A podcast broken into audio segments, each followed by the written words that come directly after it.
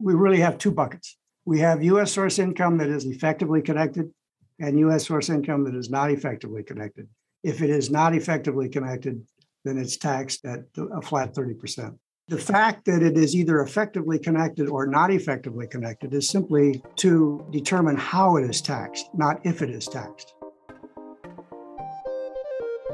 You are listening to US Tax, a podcast for Australian accountants with US clients.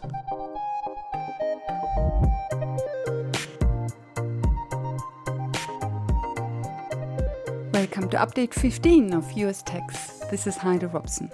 So, this is the last update that was first published on Tax Talks. Everything from here on will be published only here on US Tax. In this update, Gary Carter will discuss LLC income with you. How is the income of an LLC taxed in the US? Let's cut across. Section 1 1C says every person born or naturalized in the United States and subject to its jurisdiction is a citizen. There's nothing that defines a citizen actually in the in the code itself. This doesn't help that much because a person is not just an individual. You probably know this for tax purposes. The general definition section is 7701, and person is defined in 7701A. And person includes uh, an individual, a trust, a state, partnership, association, company, or corporation. So a person is a corporation, but a citizen, it does not make clear that a citizen is just an individual. And it, so it's an interesting concept because, see, as individuals, we can renounce our US citizenship. So it'd be interesting if Microsoft or Amazon could renounce their US citizenship, but uh, I don't think so. so a corporation can be either a domestic corporation or a foreign corporation. A domestic corporation is a US person, but nowhere is it defined as a US citizen. It's really irrelevant for tax purposes, but um, it's an interesting concept. A corporation formed in the US is always a US tax resident, with one exception, and that's the uh, SMLLC, but let's put that aside. So, a corporation formed in the US is always a US tax resident, and a corporation formed outside of the US is never a US tax resident. Is that a fair comment? Yeah, a U.S. domestic corporation is a U.S. person, which means that they're a U.S. resident. And yes, a, a foreign corporation I mean, it depends on when they're formed. So they can't, um, unlike a U.S. citizen, a, a, U.S. a domestic corporation can't renounce its um, status. It, it has to. It's a domestic corporation. Domestic corporation and U.S. person is the same thing, correct? Or actually, no, it isn't, because a U.S. person can also be a partnership, or can be a trust, or can be a whole lot of things. Domestic corporations is just one form of a U.S. person, correct? That's correct. Yeah. So a domestic corporation is always a US person and hence a US tax resident. A foreign corporation is never a US person and hence never a US tax resident. Correct? Correct. Okay. We're making good progress.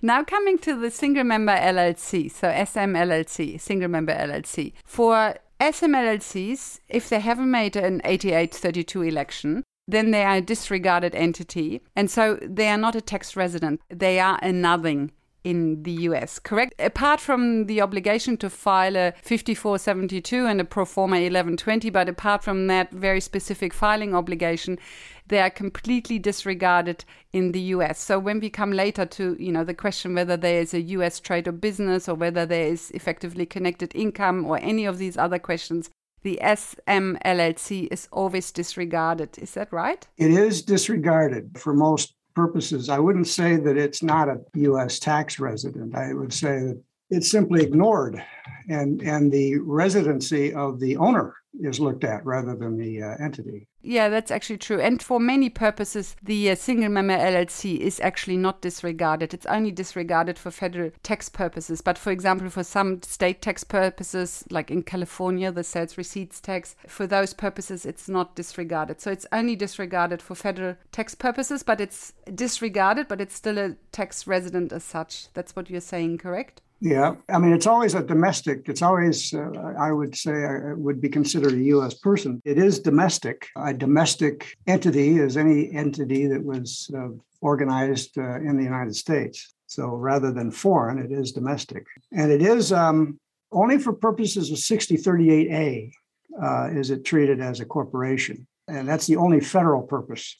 6038A is the is the section that imposes the uh, Form 5472 requirement, and so it pretend it's a separate corporate entity for that purpose. Even with the uh, single member LLC, if it's formed in the US, it's always a US tax resident. It never stops being a tax resident, even when it's disregarded. It's still a US tax resident. And a foreign corporation, so for example, an Australian Propriety Limited, would never be a US tax resident because it's not it wasn't formed in the US. Correct. Yeah. Whether they're tax residents or not, it doesn't necessarily mean that they don't have to pay any tax, but it just means we come from a different angle whether they are tax resident or not. Tax residency is really the starting point. With a US person, so who is a US tax resident, all income is in unless the DTA pulls it out. Whereas with a non resident, so with a non US person, no income is in the US tax net unless it gets pulled in either through specific rules under US primary law or under the DTA. But the starting position for a non resident is basically everything is out unless it gets pulled in. And for a resident, the starting position is basically everything is in unless it gets pulled out. Do you agree? The uh, section 11 of the code, of the Internal Revenue Code, is, is what taxes corporations, imposes a tax on corporations. Let me just quickly read parts of section 11 to you. A. A tax is hereby imposed for each taxable year on the taxable income of every corporation. B.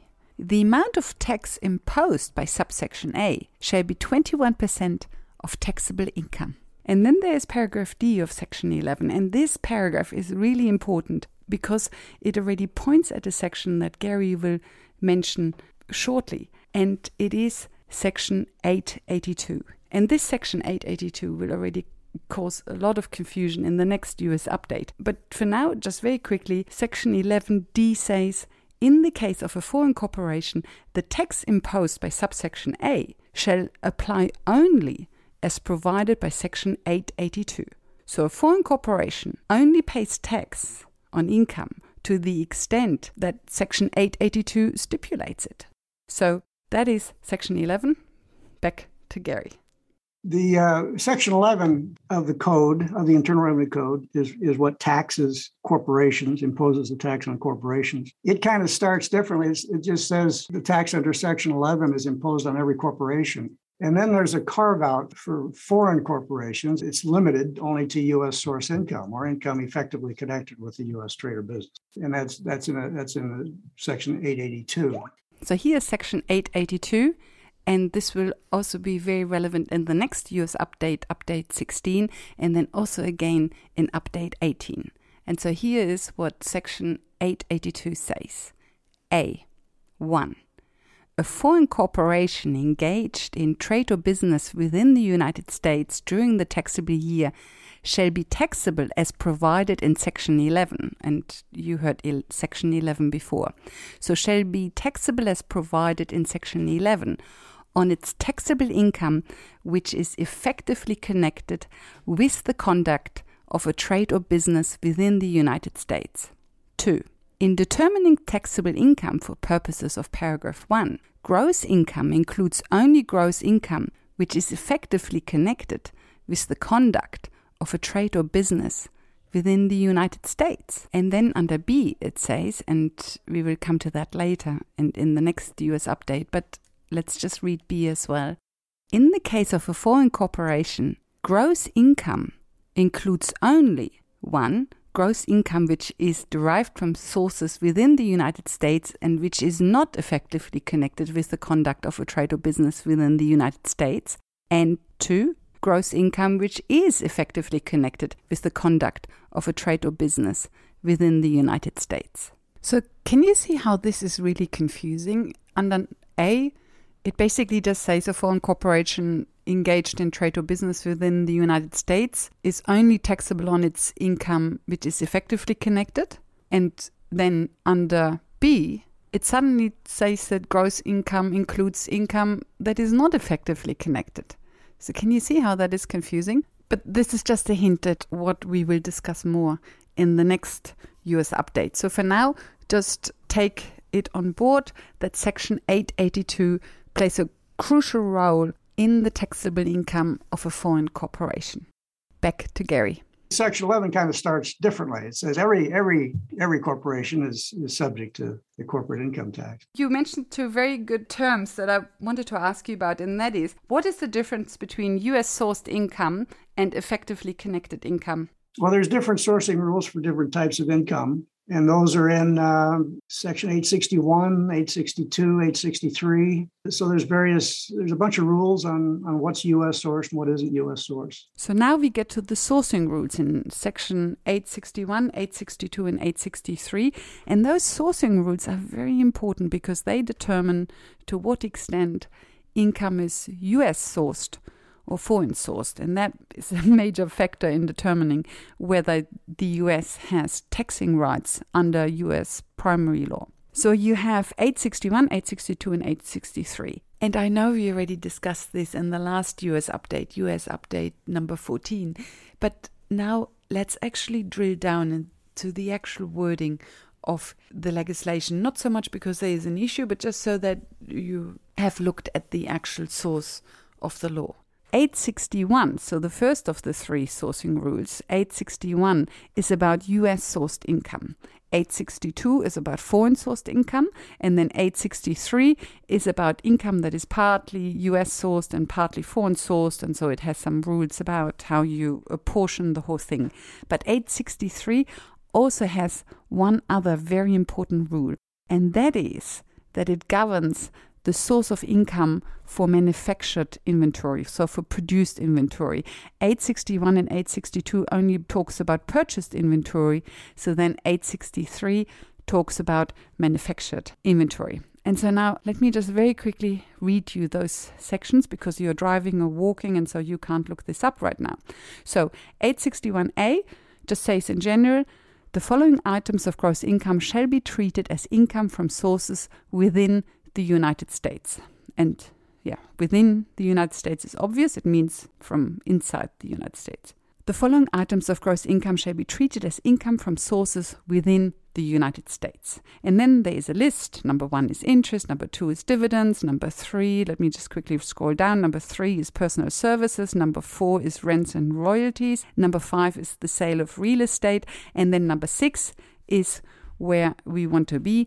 Number six is about the sale or exchange of inventory. And so it says gains, profits, and income derived from the purchase of inventory property. And the stress here is on purchase. So gain, profits, and income derived from the purchase of inventory property without the United States. And without the United States just means from outside of the United States. And its sale or exchange within the United States is US sourced income. So if you buy something outside of the States and then sell it in the States, it is US sourced income. And then 862 basically has identical wording and has an identical structure. It starts in A with saying the following items of gross income shall be treated as income from sources without the United States. And then it's the same list. One is interest, two is dividends, three is personal services, four is rents and or royalties, five is the sale of real estate. And the basic always says just if it's not within the United States, if it's not US sourced income, then it's foreign sourced income. It basically just says that.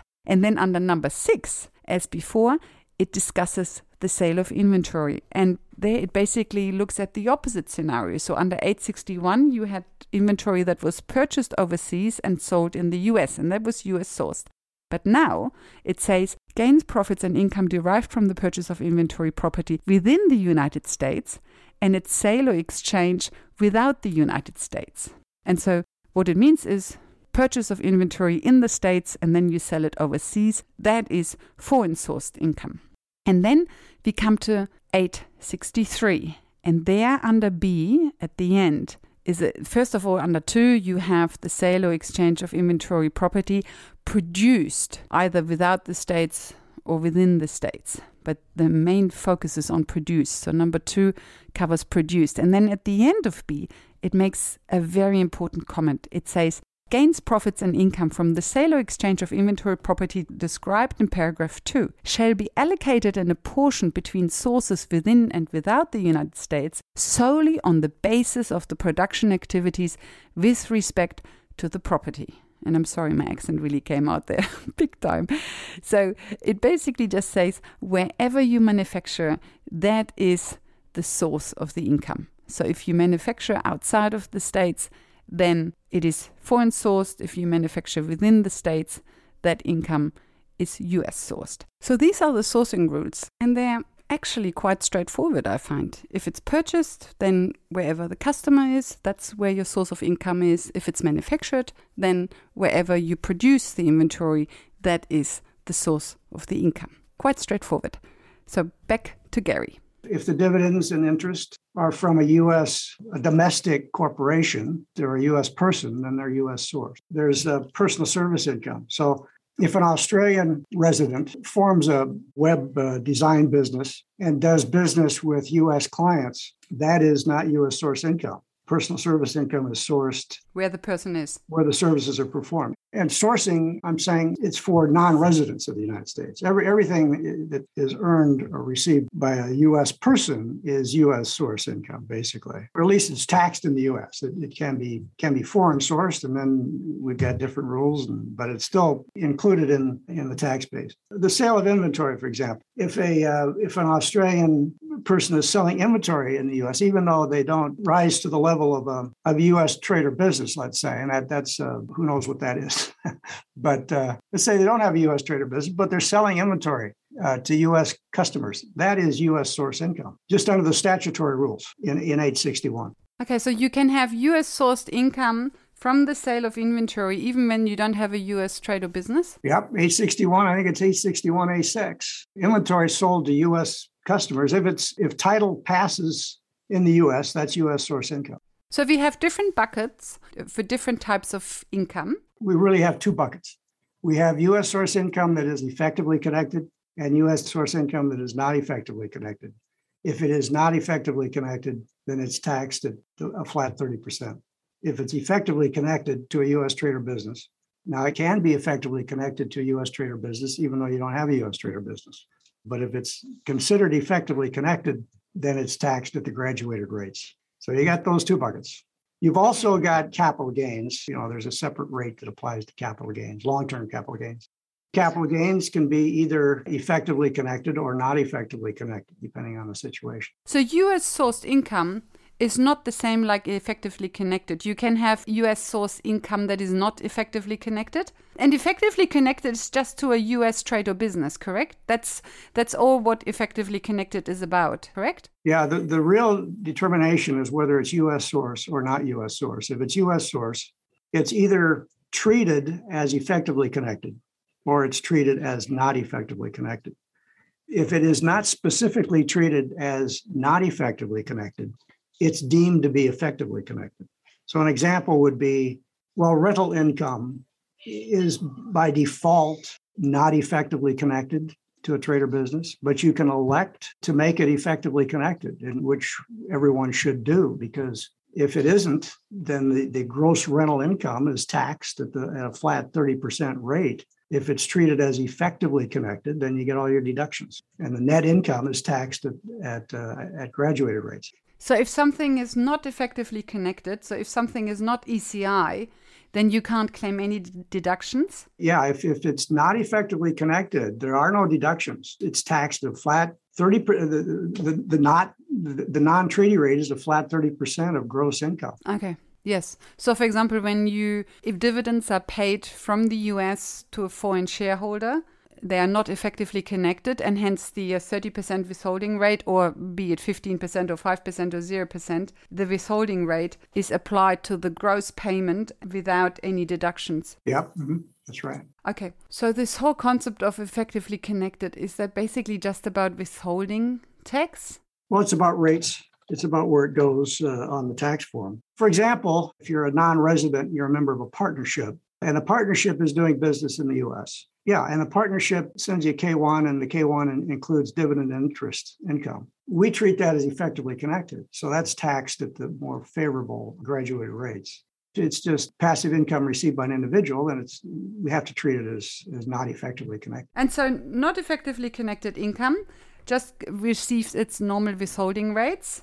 And when it's effectively connected, then you get taxed as a non resident in the US. So then you would declare that income in a 1040 NR, for example, if you are a non resident, an alien, a non resident alien in the US, correct? If it's effectively connected, it's it's taxed at graduated rates and and those start at 10% and they go up depending on your income. If it is not effectively connected, it's taxed at the flat 30% non treaty rate. Now, for Australians, uh, there is a 15% rate on dividends. I don't know what the interest or what the rate is on interest, but there's a tax rate. You get a reduced rate on not effectively connected income. And so now looking at e commerce, whether it's US sourced or not depends on whether it's manufactured by the taxpayer or not and where the stock is at the time of sale, correct? Yeah, for, there's different rules for different, whether it's manufactured or, or, or purchased. And if it is uh, purchased, then if it's sold to US customers and title passes in the US, then it's US source income. And when it's manufactured overseas, then it's not US sourced income. That's correct. Yeah, under the new um, 2017 Act, that's true. It just depends on where it's made. That's where it's sourced. If it's not connected to a US trade or business, but it's US sourced, would it then be taxable under primary US tax law? Yeah, if we're ignoring the treaty, it would be US source. There's a rule in, in Section 864 that basically says if anything that is not specifically treated is deemed to be effectively connected. So you get the benefit of the doubt there. So even though somebody that uh, is is a non-resident that's selling inventory in the U.S., even though they can't demonstrate that they have a U.S. trade or business, the income is going to be uh, taxed as effectively connected. So now Gary mentioned Section 864, and we should look at that one. That Section 864 is just a list of definitions. The first one, A, is relevant to us. It defines the term produced. So, produced includes created, fabricated, manufactured, extracted, processed, cured, or aged. So, that is very straightforward under A. Where it gets complicated is under C, the definition of effectively connected income. And it's confusing because it refers to so many different paragraphs. In the next few US updates, we will talk about the confusion around 882 and 864. Most likely will give us the solution. So we will cover that later. For now, I just quickly want to read you the section that Gary is referring to that basically says treat it as ECI even if it's not ECI. And that is section 864C. So, as you know, C covers the definition of effectively connected income. So, 864C, and then number three. And there it basically says all income gain or loss from sources within the United States other than income gain or loss to which paragraph 2 applies. And what paragraph 2 is, we look at another time. But if paragraph 2 doesn't apply, then all income gain or loss from sources within the United States shall be treated as effectively connected with the conduct of a trade or business within the United States. So basically, if you have US sourced income, treat it as ECI, even if it is not ECI. That is 864C3, and that is what Gary was referring to.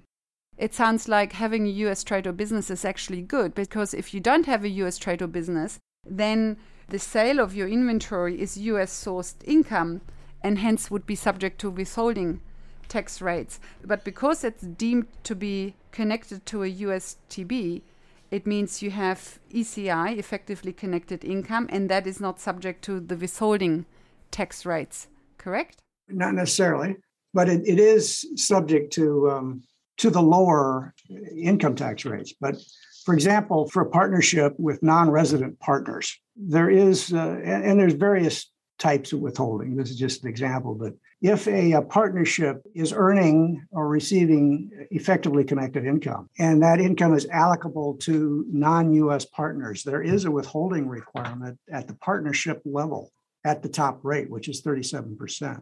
That's the only one of the very, very few situations where a partnership actually pays tax at the partnership level.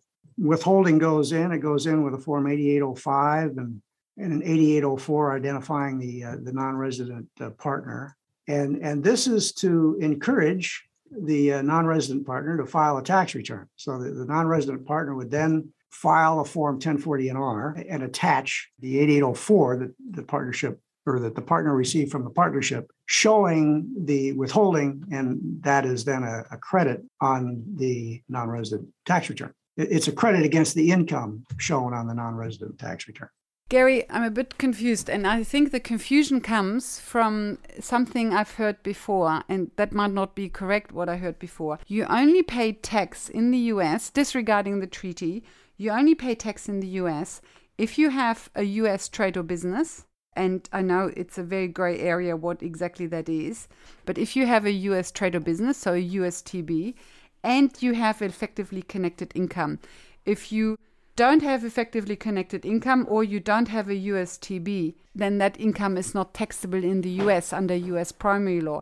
That was my understanding so far. And also, I learned before that US sourced income equals effectively connected income, which I now have learned is not true. US sourced income is not necessarily effectively connected income, ECI. But you also said that very often it's deemed to be ECI, correct? So, for example, for the sale of inventory, I think the starting position is that it is deemed to be ECI when it's US sourced, correct? Uh, I'm sorry, you're talking about inventory? Yes. For the sale of inventory, if it's US sourced, it's deemed to be ECI, correct? Yeah. Mm-hmm. If it's a deemed ECI, it also means there's a deemed US trade or business, correct?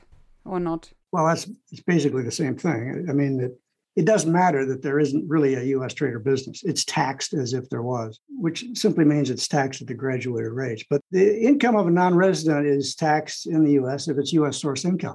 The fact that it is either effectively connected or not effectively connected is simply to determine how it is taxed, not if it is taxed. You get on the web and you can you can go to, to some websites and say, hey, you, you can avoid paying income tax in the United States if if your income isn't either F, FDAP or or effectively connected to U.S. trade or business. Simply not true. FDAP. What does it stand for? Fixed, determinable, annual, and periodic. So we have ECI and we have FDAP. Well, you've got more than FDAP. You, have got other things that if you go to uh, section 872 of the Internal Revenue Code, well, if you look at 872, gross income for a non-resident, in the case of a non-resident alien individual, except where the context clearly indicates otherwise, gross income includes only gross income which is derived from sources within the United States and which is not effectively connected with the conduct of a trade or business within the United States, and gross income, which is effectively connected with the conduct of a trade or business within the United States. So that, that definition starts with is derived from sources within the United States. And so that defines what is taxed. Now, when it talks about gross income, which is effectively connected with the conduct of a trade or business within the United States. That part doesn't start with from sources within the United States. So you can have gross income, which is effectively connected with the conduct of a trade or business within the United States, which is not US source income. So you either have US sourced income that is not connected, yeah. or you have ECI that is connected to a USTB and then it's basically everything. Any income that is running through this USTB, no matter where it is sourced, is then pulled into the US tax net. That's right. And generally, it's going to be, you know, generally that's going to be US source income, but it doesn't have to be. Yes. Whatever this US trade or business is doing anywhere in the world is then pulled into the US tax net. Is then gross income that is subject to tax in the US. Yeah. Yeah. Good. And so if we argue there is no USTB, then we would be in subsection one, gross income that is US sourced. And if we say no, there is a USTB, then it would fall under section subsection two, gross income, which is ECI. Mm-hmm. There are specific sourcing rules, particularly in section 861. So there are types of income that are deemed to be US source and specifically, and deemed to be non US source specifically. 861. 861 IRC. If we look at US sourced income, then we have to look for inventory. We have to look at whether it is manufactured by the taxpayer or whether it's purchased. And then, depending on that, we can determine the US source based on where it is manufactured or where it is sold. But if we say that the sale of inventory happens through a USTB, then it doesn't matter where it's manufactured and it doesn't matter where it is sold because everything then is pulled in through the USTB as ECI, correct? Well, yeah, that's true. Yeah. Mhm. Yeah, inventory is specifically mentioned that purchased inventory is in 861A6 if it's sold to US customers. But the source only matters if we don't have a USTB. If we have a USTB and it's ECI, then it doesn't matter where it is sourced. That's correct. Yeah. If it's manufactured in a foreign country, then it's not US source. Yeah, if it's manufactured under my control, then it's not US sourced. If it's manufactured overseas under the taxpayer's control, then it is not US sourced, even if it's sold in the US.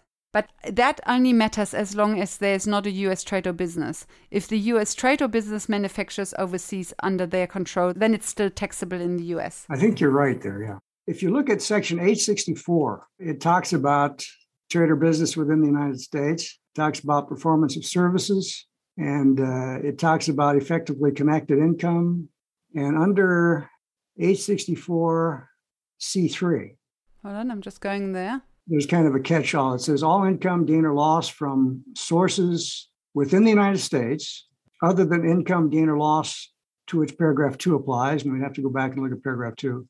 That's not effectively connected, shall be treated as effectively connected with the conduct of a trade or business within the United States. So, unless it's specifically treated as not effectively connected, it is effectively connected, even though you really don't have a, a trade or business in the United States all income gain or loss from sources within the United States, other than income gain or loss, which under paragraph two, it's specifically not effectively connected to a trade or business, shall be treated as effectively connected with the conduct of a trade or business within the United States.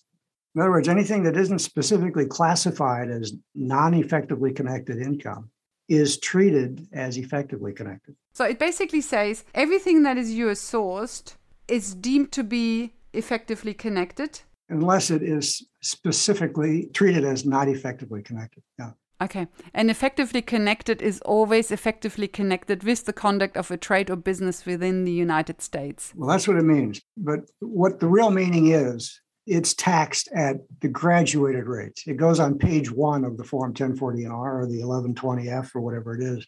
It doesn't go to the NEC schedule, which is taxed at a flat 30%. And I, I know there are there are websites. There's there's people out there that tell you that um, it doesn't fall into one of these slots. That, that even if it's U.S. source, it's not taxed, and that's just not true. The starting point is if it is U.S. source income and not effectively connected, or if it is actually effectively connected with the U.S. trade or business, it's U.S. source income. It's taxed in the U.S. Whenever a non US person sells something in the US that was purchased or that was manufactured in the US, whenever they sell something in the US, it is US sourced income and it's deemed to be ECI Yep. and hence it's taxable in the US. So under US primary tax, basically any sale of inventory is subject to US tax under US tax primary law disregarding the treaty unless it was manufactured overseas. Yeah. Even if it is manufactured overseas, it still gets pulled in if it's done through USTB Yeah. mhm. unless the treaty comes in. Unless the treaty comes in, but the treaty would come in for Australians. Uh, you've got partnerships, right, in Australia? Yes. Are you familiar with the entity and aggregate theory of partnerships? No. Uh, I have a rough idea what you're hinting at, but it would be great if you could elaborate. Well, for some purposes, a partnership, a U.S. partnership, is an entity, and certain things apply to the entity. And for other purposes, it's it's simply an aggregation of the partners, and so it isn't a taxable entity. When we have non-U.S. partners, there are special rules, and I talked about the withholding rule for non-resident partners. But the treaty would apply for Australian partners of a U.S. partnership because that income is deemed to be their income. And so, hence, the treaty would apply unless they have a PE in the US. Yeah, mhm, That income would be shielded through the treaty. right. So, multi member LLC, taxable income in the US, but it gets pulled out through the uh, treaty because there is no. PE. And when the when a treaty applies, we don't withhold. The statutory withholding requirement is, you know, you got to withhold at 37%. But that doesn't apply when either the partners are earning non-US source income And we're assuming that there's, it can be a US partnership, but it isn't necessarily, there can be non US source income for a US partnership. So we don't withhold on that income. And then the partner files the form 1040 NR and and and we claim the uh, the treaty exemption. Or the partner files the 1120F if the partner is a foreign Yes. corporation. Yes, that's right.